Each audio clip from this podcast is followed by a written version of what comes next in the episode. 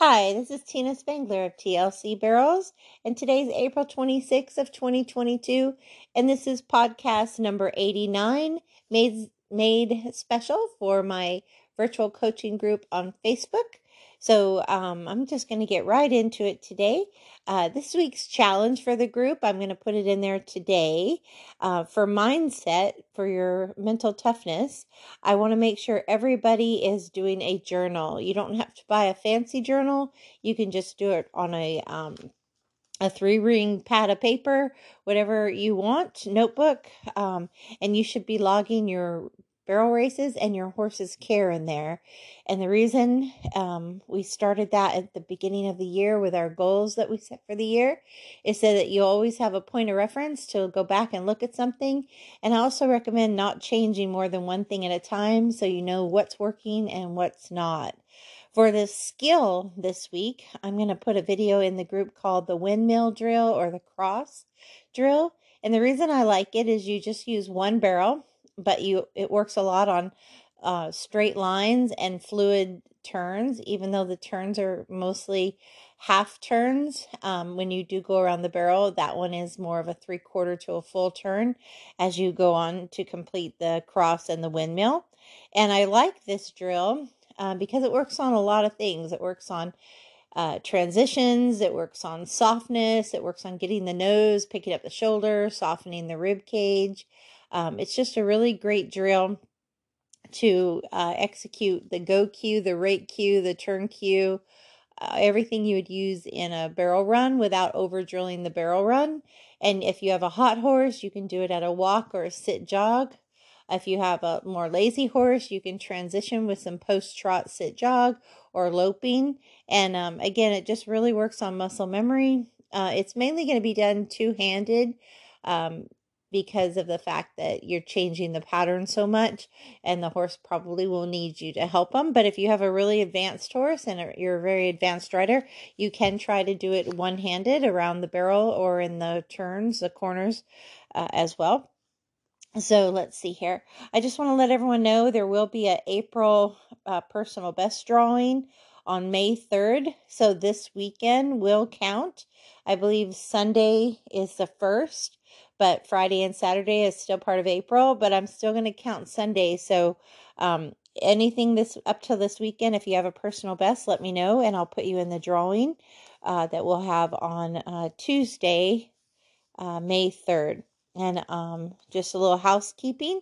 Um, I did a couple extra podcasts since last week, so because I can't fit them all into this Q and A, um, I did one on why you should keep a journal. Um, and it's about seven minutes long, so you may want to listen to that.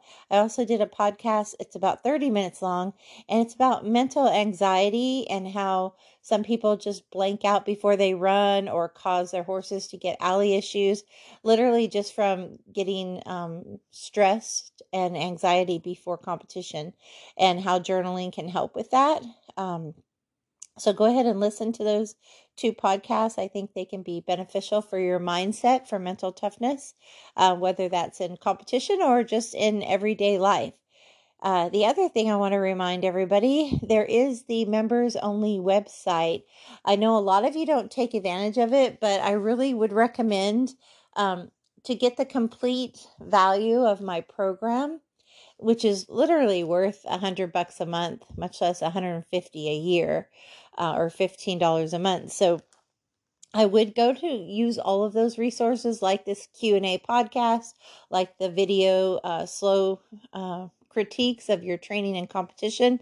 Also the the challenges I put in the group is and the um, video training tips all week long. All of those things will give you an idea of my complete program that I've designed over the last 30 years. Um, but the website, the best part about the website, I know everybody's on Facebook because you're looking at your family and friends stuff and you're seeing what barrel races are coming up and it's just more convenient. But remember, copy and paste the website into your browser. Use the username and password that you've been given when you signed up, and it's also in the group. Um, and go ahead and go there because it's all organized by topic. So if you start at the bottom, you'll see a year's worth of I believe the challenges are at the bottom, a year's worth of challenges. And then there's colt starting, uh, desensitizing, um, you know, everything from ground driving, lunging, uh, you know, bitting a horse up, all of that. And then there's the dry work, foundation, rider's cues, there's drills, um, there's uh, how to pattern your horse, how to add speed. There's, um, you know, extra care that I use as far as what bits and saddle and um, nutrition, essential oils, all of those things are in there. There's all the drills that I do up at the top. I believe is a year's worth of the Q and every Q and A covers a topic that's very informative. So I would recommend keeping a notebook and taking notes because when you write things down, you retain it better. And um, and you remember it longer. So that's an advantage to writing things down. So the topic today is going to be what drill to use when, and it's out of my uh, TLC training notebook, chapter five, um, special exercises to improve your competition runs. So I'm going to touch on that a little bit today after the Q and A. Um, if you do any um, challenges that I suggest or practice any of the videos that I uh, put in the group, send them to me. Um, I would love to use them uh, for training for the group, but also uh, as examples too. So, right now, um, you know, I had set some goals in January of this year, just like all of you and I think I set I don't know seven or eight goals, and two of them, unfortunately, I'm not able to do right now. Um, I pushed myself to get back in shape and to want to finish Rocky and compete on Briscoe. And unfortunately, my hip got worse, and then my knee got worse from compensating from my left hip to my right knee. So I went to the doctors to find a new x ray showing that I have a fracture in my stress fracture in my femoral neck on my left hip and a cyst in my acetabulum. I don't know how you say it, but in one of those bones. and then there's a um, another issue with some sclerosis of the pubic synophus. So synophus. So, anyways, too many things. But um, so I'm meeting with orthopedic surgeon between my May and June clinic and I'll probably have to get an MRI and then schedule for surgery because it's been two years hoping it would get better and it's only gotten worse thanks to horses and wear and tear of training horses for the last 25 years. So, the reason I'm telling you this is it's going to be a little harder for me to make new training videos. So, I'm going to take advantage of my lessons and my gr- group members. If you guys want to send me in little videos that I can use, that would be awesome um, until I get my hip situated. It'd be hard to have new material, even though I have a year's worth of material that we can always refer back to for new members. There's a, don't worry, there's a year's worth of material, and I've covered it all over the last i don't know i've probably made a video for everything over the last 10 15 years so um let's see here so anybody wants to help me out there that would be awesome and please say a little prayer that the doctor i'm going to see will get me fixed up and i'll be back to riding and and enjoying my horses again. So, um, let's see here. You know, it's just life. You know, 55 now. I've trained horses full time since I was around 25. So it's just taken a toll. So, anyhow, uh, let's see here. For shout outs, um, we had one, two, three, four, five, six, seven, seven personal bests in the last week. So, congratulations to everybody that met a goal or had a win. That's awesome. Um, I'm really happy for you. And I've uh, done almost all the videos from the weekend. I got to work on Ashley's this morning as soon as this Q&A is over. And then I've got Nancy and Avery to do. So if anybody else has videos, send them in to me. I usually work on videos half a day and then I have a half a day outside with lessons or um, barn chores and things like that. Today I need to mow. So, anyways, um, so let's see, and I have a lesson this evening. So, so let's see here. Going right into the questions for um, the last week that came in, and the way the questions, if anybody's ever wondering, sometimes when you send me videos, you'll have a question with your video, and that's how the Q and A comes along. And sometimes you just send me a question, so I'll try to answer them in the group because I feel like someone else may have the same question so I feel like if I'm answering for one person, it can benefit everybody else. Um, so one of the questions that came in was about flying lead changes, and I know I answered this for Jill not too long ago, but this was for someone in North Florida in the Panhandle. Um, and she asked about doing flying lead changes. Well, first of all, for your horse, you don't have to know how to do flying lead changes to teach a horse to lope the barrel pattern. What you what you want to do though is definitely know how to get your leads correctly in a circle and a straight line. Um, you also want to um, be able to do figure eights with maybe a simple transition and um, down to a trot and then get your lead. All of those things are important. Most of the time, horses, as you're teaching them the barrels, like let's say you lope around first, you can break to a trot and switch your lead there and then carry on to uh, loping the rest of the pattern on the correct lead, second and third. Um, the other advantage too is horses quickly figure out what feels more comfortable for them. So most of the time horses will start changing their leads on their own. But if you always ask for the lead change as soon as you leave first, then um, whether you're trotting or loping, they will start at, they will start swapping that lead sooner unless they're just a lazier type horse or going really slow then they may not swap until they get there. But I do like to teach it uh, early on. But for a flying lead change, there are four things you want to have in your horse. First, you should be able to get their nose laterally and also pick up their shoulder and move it out of the way. So, um, so when you get your nose in, you want to be able to pick up your shoulder and put your shoulder and ribs out. Um, and then, so let's say we're going to the right, I would use my right hand and my right leg by the front cinch to get the nose in, the shoulder out. But then I want to take my left leg and put it in the back cinch and be able to push my hip in.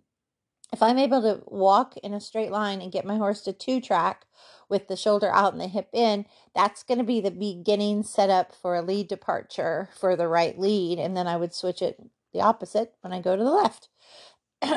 the next thing you want to be able to do is go from a walk to a lope in a straight line on the correct lead without needing to trot. Okay, um, so that would be important as well for flying lead changes because they've got to be quick response to uh, going from walk to canter because your your lead leads need to be very subtle when you ask for a flying lead change.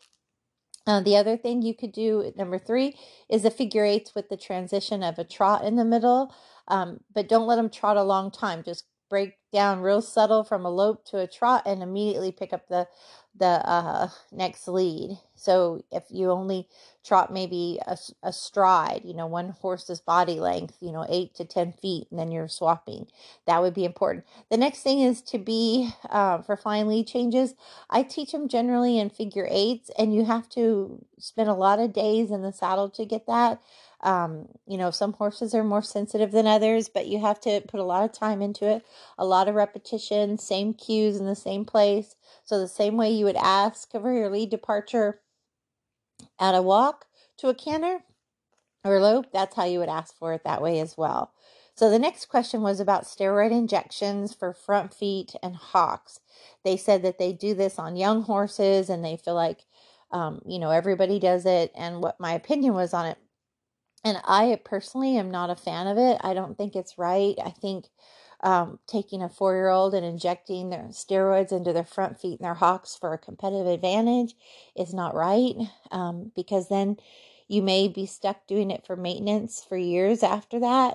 It may also have side effects that affect the longevity of that horse. And I know for me, when my hip got bad, it hurt so bad I needed to train horses. I had clinics coming up I went to the doctors. They said I needed surgery. I said, Well, what about a steroid injection? They said, Well, we can try, but it's pretty bone on bone with bone spurs in there. So they tried. It gave me a relief for one month. So I continued to work after you know I I made, they made me rest after the steroid injection because of putting all that fluid in there and then they let me go back to work and for a month it felt good and then it was worse after so that's my own personal experience, so I can't speak for a horse, but I know um, when you're making those decisions, I ran Briscoe for 15 years, never put any steroids in any of her joints. Um, there was one time I let a vet put hyaluronic acid in her stifle, and it actually um, had a leak, and it was not good. So, um, so you have to think of side effects. I actually know a client of mine had two 1D barrel horses die from hock injection. something in the injection got the horse's hock inf- infected and they ended up um, getting an infection and dying. So it's not as casual as people want to make it sound like, oh, everybody does it. I don't think everybody does. Um, I do think people people do do it and and they act like it's normal but i personally would start with oral um you know uh, joint supplements first. I use Dynamite, so I like free, free and easy. But I've used Cosequin. It's been clinically um, tested. You know, every horse is different. What's going to work? Um, if oral I w- wasn't giving me enough, I might go to intramuscular with Legends. I'm sorry, with Adequan or IV with Legends. Those are going to uh, lube up the whole body basically and take care of the synovial fluid and the cartilage. And by doing uh, a muscle or IV um, injection, like I said, uh, Legends is IV and they have a different quality, a higher quality of it as well. Um, I don't know the name right offhand. And then there's the Adequan, which is I um, muscle shot. And then um, I would do all that before I went into the actual joints. And I certainly wouldn't do it just for a competitive edge. If the horse wasn't in pain or in need, um, it's not something I would do. But again, you need to discuss that with your vets, and it has to be your decision with your vet and uh, and you. But but please don't go into it that it's just normal and that um, everybody does it and that you know you're doing it for the wrong reason TLC is based on the horse coming first. Do you want to run a horse in pain? No. But are you doing it for competitive advantage? Then that may not be the right reason. You know, same same with your decisions for using Lasix and stuff. Is it your horse is a bleeder and you don't want them to be scared because they're drowning? Absolutely. You need to do something. And if the natural stuff doesn't work and you have to go to Lasix, I understand. But if you're doing it because you think it gives you an edge, that's the wrong reason to do it. So um anyways uh those are just some thoughts that have you know ride with heart putting the horse before competition. But again i'm not saying there's not a place for any of that stuff. I'm just saying doing it for the right reasons and being aware of any rx has side effects and you have to decide uh, long term if that's the best decision for the horse that's in your care. Next question um exhibitions uh, what's the best way to exhibition a novice horse or a free runner? So um, I, I already put a video in the group on that, um, but you want to slow down one speed always. If your horse suffers from no rate, you may, can even stop at the barrel on a loose rein. If they don't stop off body and voice, you can back them a couple steps. If they do listen, then you can go ahead and just um, transition from maybe a post trot to a sit jog or a trot to a walk a lope to a trot, but you know, always think of slowing down. If they work nice, just go around the barrel once. If they don't, you can always go around the barrel twice. Um, also, the next question is more of a comment. Um, it was brought to my attention that I hurt someone's feelings, and I just want you to know I'm coaching probably, I don't know, 100 people a week right now, and, um, you know, I'm doing lessons and clinics and then the group and a lot of them don't even get posted in the group. I do them privately because that's how the people want them or i don't post their ones that maybe they they don't want them on there because i don't want to hurt their feelings. Um you know if they tell me go ahead and share it i will but if i feel like it's something they don't want shared i won't. Um but when i when i critique people I'm not doing it for any other reason other than to help you um, to advance. Um, so if if ever I hurt your feelings because you've asked me a question, I answer you in a text. Um, I apologize because it's never my intention to hurt your feelings. Um, my tone of voice you can hear when I'm doing these podcasts or if we're on the phone together or something like that, or even on your video critiques, you can tell that my my voice is not to be mean, but just to be uh, you know, giving you uh, constructive criticism. And I always try to be positive at the beginning and the end, find the good in it. Um, but again, some people have thinner skin and some people want me to hit them hard, you know, and everybody learns differently. So if ever uh, I hurt someone's feelings, I definitely um, don't mean to. I may be, um, you know, I may be blunt. I don't sugarcoat things. I don't have time to be, you know, like, you know, I, I just don't get all I guess I'm not that kind of girl that's all like, you know, hey, hey, good job, woohoo. You know, I get a little bit excited for you, but I'm not that kind of, you know, thing. So, anyways, uh, if ever I hurt someone's feelings, I truly am just here to help. I'm never wanting to hurt you. Um, and I just, you know, I feel like gossip is a bad thing because I feel like, you know, uh, if people you know are talking bad about someone else they're probably talking bad about you too. So so just be careful with that you know just and know that as a coach and a cheerleader for you guys i do want you to grow and be the best. And sometimes the things i say may be hard to hear uh, but they're my honest feelings. And um, again they're not to hurt you. It doesn't mean i don't you know love you respect you and and all of that. I'm just trying to communicate uh you know how I feel. So, anyways, moving on. Uh, the next question was about beet pulp, if it was toxic. Um, you know and and that's an interesting question um and if you go off dynamite i was trained by a holistic nutritionist at dynamite and they do have certain common um feeding boo-boos they call them and um the f- number one boo-boo is a failure to provide adequate um, and appropriate hay.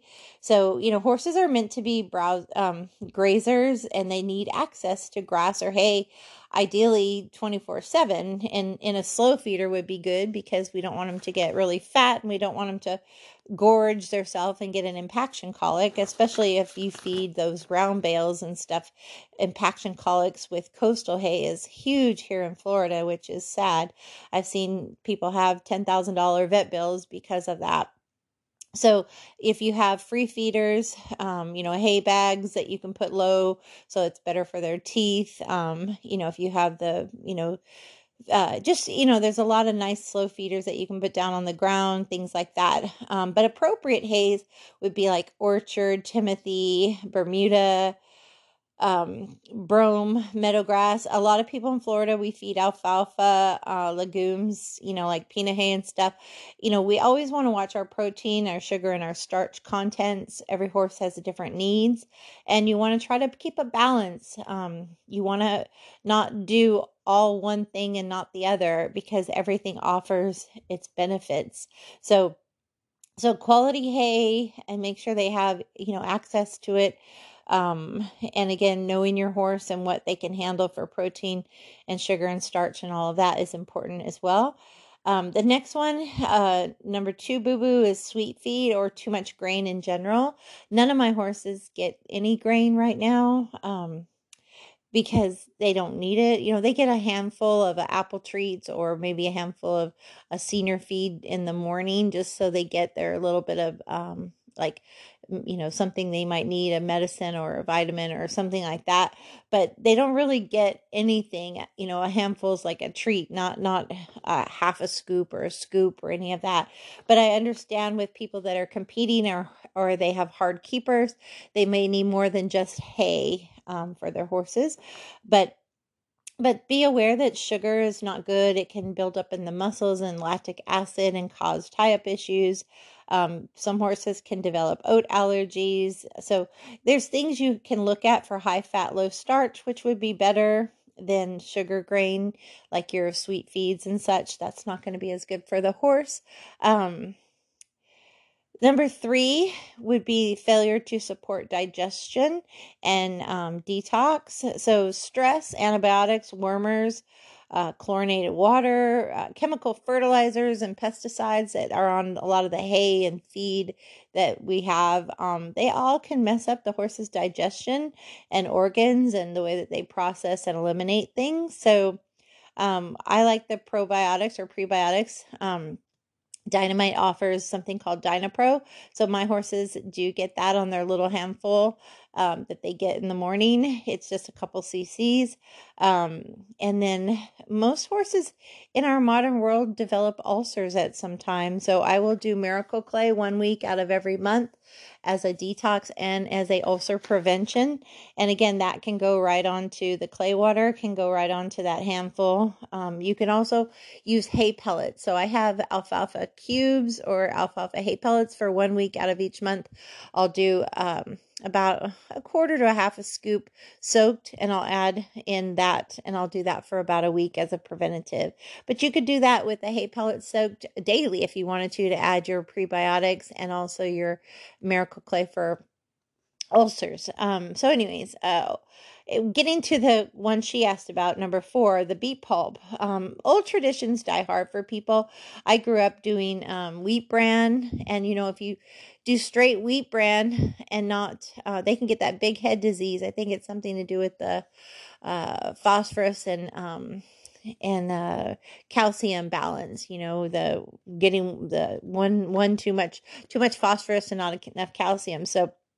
So with beet pulp, though, the way that they're grown, they're all GMO and they all are um, treated with pesticides and stuff. The way they're grown, and um, and same thing rice bran can have arsenic levels are generally low but there's a lot of things out there you don't even think about corn oil and vegetable oils um, can make it difficult for fat soluble vitamins to be absorbed correctly so that's why i do the free choice minerals including the natural salt for my horses and they just kind of get what they need when they need it um, but yeah, I know it's kind of crazy. You have to think about all this stuff. There's a lot of times even organic farms have trouble with staying organic because the neighbor farmer, you know, on a windy day is out there doing his thing with his fertilizers and chemicals, sprayers for bugs or uh, weeds, and it blows onto the organic farm. So it's just not easy, and and you know the quality of the soil these days is not the same. So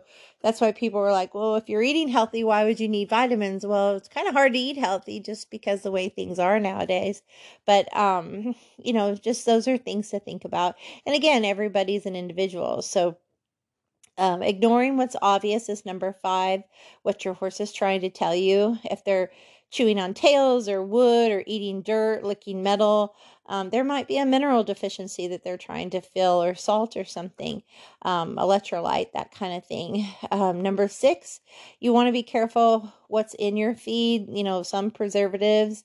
Um, you got to be careful with feeds that um, feed mills that mix cow feeds with horse feeds because, God forbid, you wouldn't want that to get into your horse feed, something that was only for cattle.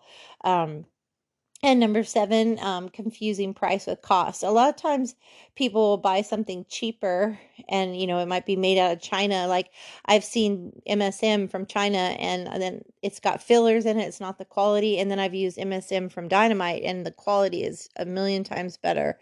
So, um, you know, healthy horses, you won't be seeing the vet. You won't have colics. You won't have allergies. You won't have all these other issues. So that's what confusing price with cost is. Um, you don't want to buy the cheap, you know, chelated minerals are way better quality than the ones that are oxides or sulfates or carbonates. And you almost need a PhD degree to know the difference on um, what minerals are balanced with others. And that's why it's just important to trust who you use. Um, for that kind of thing. So I'm going to go ahead and answer the next question now. That was about the anxiety and the panic attacks and equaling alley issues. So please listen to that podcast I made. It's a 30 minute podcast. Um, but the answer to that is be very, very aware that you can relax. Sometimes um, smiling and exhaling, saying a little prayer for you and your horse to have fun and be safe, and just learning how to center yourself and breathe. Um, can lower your blood pressure.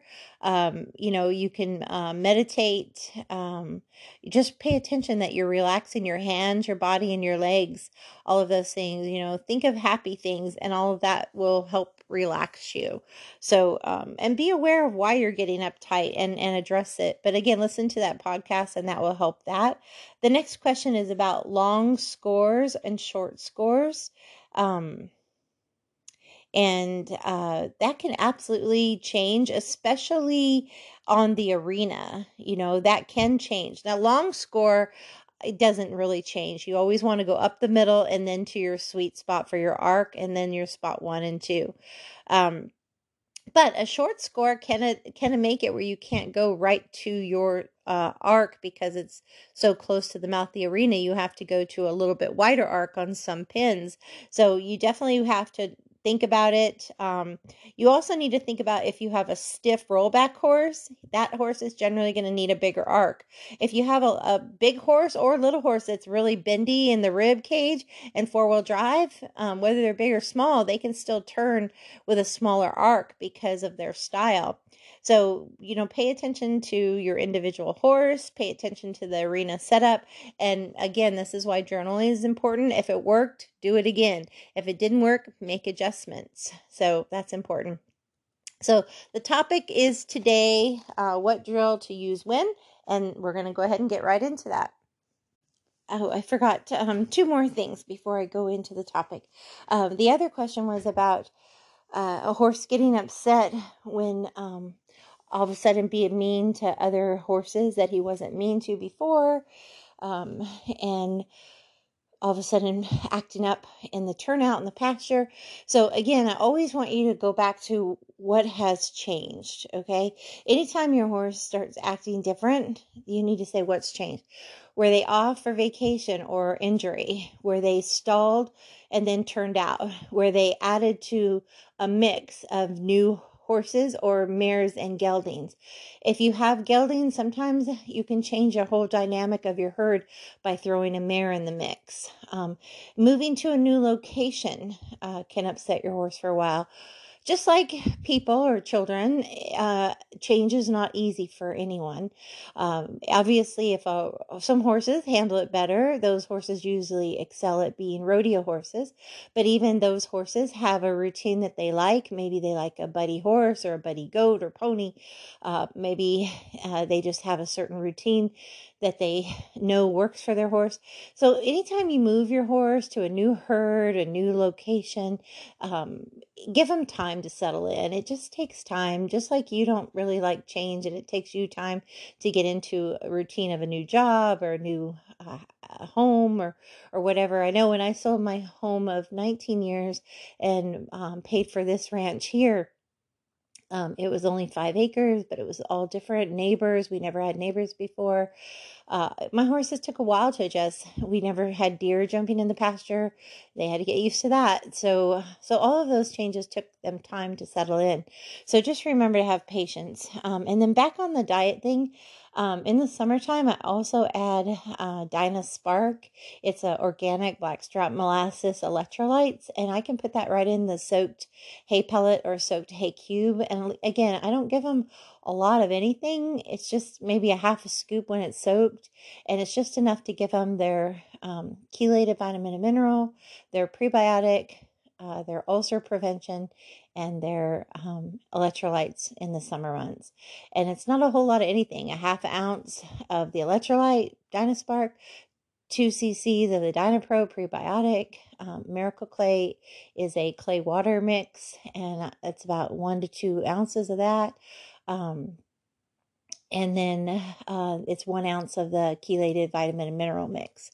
So uh, that's just something that I've always done um, for my horses. And, you know, every bit of horses should look awesome right now because they're shedding their winter coat and they all will shine and bloom. If you're feeding your horse quality hay and you groom them on a regular basis, you don't need a bunch of supplements or any of that. But when you are adding in toxic things or stress or competition, that's when you may need to start adding things for recovery and, um, you know, prevention and, and stuff like that for joints or um, you know such. So a few of my clients are on tnt when my mares are competing tnt is basically everything else i talked about plus the joint supplement. So it's an all-in-one. You give one cup of pellets a day. So you know everybody has their own routine. You know there's a lot of different brands out there and um, you find what works for you and go from there. So topic um, when to use what drill. So uh, basically, you can go to um, the chapter five and it talks about it, but you'll often hear me refer to D pattern for most people. Um, the D pattern, I like it because I find that um, people that don't finish their turns by using their inside hip and shoulder, the D pattern is really good for you. It'll get you to do it. If you do it one handed, you'll learn to ride more with your eyes and um, body and need less rein and leg. So, um, It's also great for the horse that needs to separate rate and turn by rating before the barrel and not turning until after the barrel. So it works for the anticipating horse or the free runner. So D pattern is probably a go to that I use quite often for new clients, for riders that need to learn to ride more body, more seat, and less rein. Um, you know, maybe more leg and seat, that kind of thing. Uh, the next one would be single barrel. Um, I like it on the pattern because it breaks the pattern into pieces and um, when you need to perfect transitions and perfect circles and try to get a horse to be four wheel drive with flex and fluidity and not stiff and rollbacky or front endy. This is a great thing to do on the pattern. Not only that, it breaks it into pieces, so it allows the rider to get their timing and position and their feel of being in the moment of riding to their arc and their spots one, two, and three on first, and then just your um, spots one, two, and three on second and third. Also, knowing how to get your horse in the hole um, from your seat and your legs, and how to get your horse to pivot out from your uh, seat and legs. So that's important too as every barrel has their pivot spots and every barrel has their get in the hole area as well. So I do like that one. Um, number three, spirals. I think spirals is really important when you have horses that feel like runaways um, because it teaches speed control and balance. I like it for the young horse because it does teach the balance with the transitions. So I'll work from a large to a medium to a small based on what room you have available. Maybe a hundred foot large, maybe a 60 to 80 foot medium and then maybe a 20 foot small and then back out again to medium large. And again this teaches uh, speed control it teaches balance transitions and again riding from your waist down with your seat and legs and your hand can just if you have to rate your horse with your hand and you're riding one handed um, or even two handed two handed you'll use a little bit more balance rein to keep your horse between your hands and ride with your seat um, but if you're riding with one hand, you'll bring your hand back and bump with your seat and hand back at the same time for rate, but you don't pull. It's a rhythm. It's just going with the horse's motion and it's a give and take. So that's important to know. Um, the next one, pole bending. I like poles for any horse, uh, whether you never compete in poles and just want to do it for your barrel horse or your colt training, it's great because it teaches suppleness, uh, leg laterals. It um, is a nice change of pace. It teaches collection.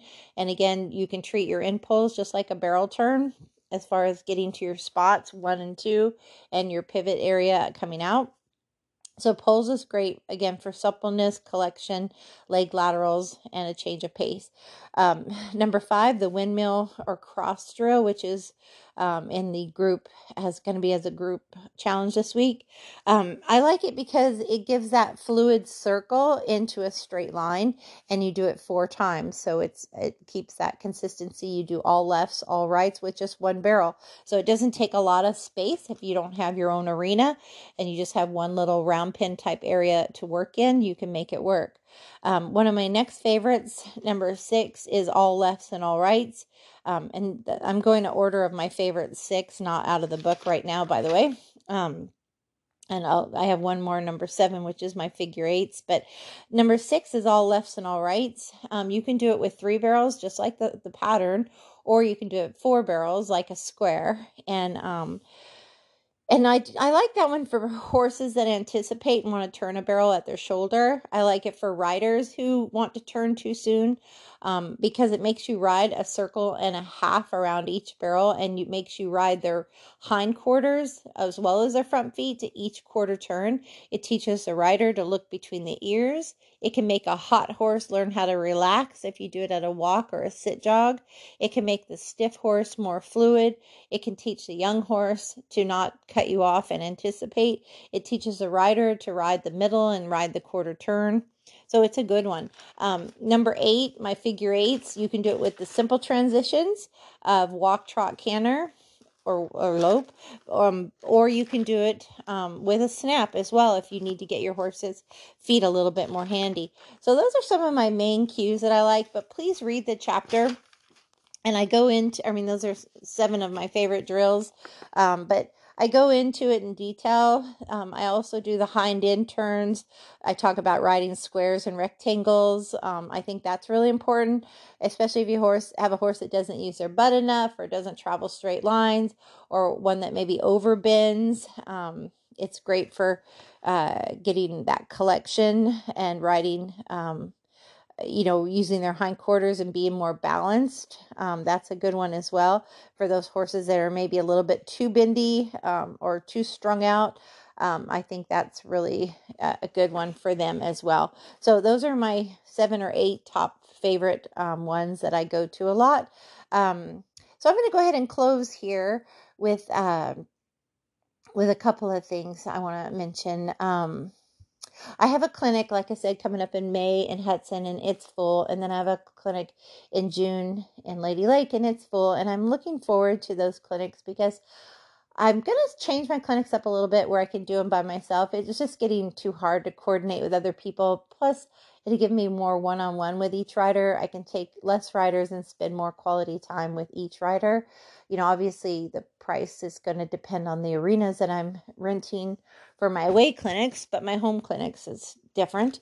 Um, so, with that said, um, I used to start my clinics with always saying, there's nothing better than hearing the announcer say the new time to beat or the winner is and your name followed behind it.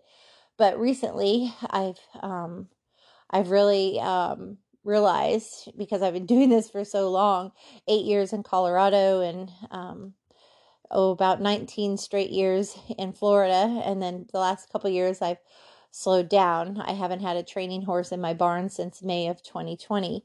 So um, but I used to say that. And now I don't. Now I say it's actually the um, the memories. It's that connection and that bond that you developed over the years with horses and riders and um, just the memories. So that's really what's important. And um, I think of my girls now. I feel very grateful that my mares, you know, Belle gave me about 15 years and Maggie only gave me about five years because of a, a lame right foot. Um, and she was a client's horse that I just got attached to and kept her. And then of course Briscoe gave me 15 years. Um, sister probably gave me a good 10 years. Um, I bought most three of those mares at three years old and trained them myself and started competing on them. Their maturity year as five year olds and um so they gave me decade you know uh, 15 years uh, you know longer than you know a decade of of amazing memories and with that um they gave me so much try you know on all those years of competition it makes me happy now that i can let them retire you know um Maggie, Belle's 25, Maggie's 24, Briscoe's 20, Sister's 19. Time has flown by. You know, I still have Rocky. He's only six now. Um, he'll be six next month. Um, but I, I think of, um, all the time that they gave me and, and God willing, if I can continue to provide for them and let them live out a happy life retired, you know, Briscoe around 2019 I could tell she didn't want a barrel race anymore. She wanted to be retired like the other horses and just enjoy life and and I knew that was coming. Um, so I promised her when I got Rocky going she could retire and um, I wanted to keep using her for videos in my group and things like that but but as far as competition and stuff, you know, I think she's done. So um, she wants to be retired, and, and I at this point need to retire. So uh, until I get my hip fixed. And then when I get it fixed, I'm just going to focus on Rocky and let her enjoy her retirement. Um, you know, there just comes a time when you can tell your horse that gave you so much just doesn't have the desire anymore. And after 15 years, she gave plenty. So, so anyways, I, I think if you can love your animals that way, um, you know, I recall times of how much talent they had and I'm sharing this with you because it may touch your life with your horses in some way. But I remember the time that they had so much talent and I had so much passion and drive for it. um, it's such an intimate connection that you develop with your horses. Those moments that you're so in sync with them, whether you're practicing or in competition and you're like totally in the zone with them. Um, you're just in awe of them and and I think that's why I've always been one who couldn't sell them and I um I pray I won't ever have to you know I get so attached to them you know I love them so I do know being in my 20s um to 40s, I was completely in my prime and uh, I gave it all. You know, I had what I see a lot of my clients have now. You know, I was raising my son and I had a traveling husband and I had my training business and I was competing on three horses all the time. And it was just a wonderful life. So, but I'm going to wrap it up now. And um, I just want to let you know that you know, I'm really happy for those of you out there living your dream and just know that every horse you meet's going to teach you something. Every person's going to teach you something and um, just embrace it because every part of your book of life has a different chapter and there's a time for change there's a time to um, have that passion and drive and i just want you to truly enjoy it. And you know you know when you're ready for that next step in your life like me now i'm happy coaching and clinics and lessons and enjoying my farm you know and and my my lifestyle now. So, anyways, to all of you out there living your dream and in your prime, go for it. So, God bless you all. And if you're enjoying this group, the best gift you can give back to me is refer a friend to join the group as well. So, remember to always ride with heart. And thank you for listening to this podcast.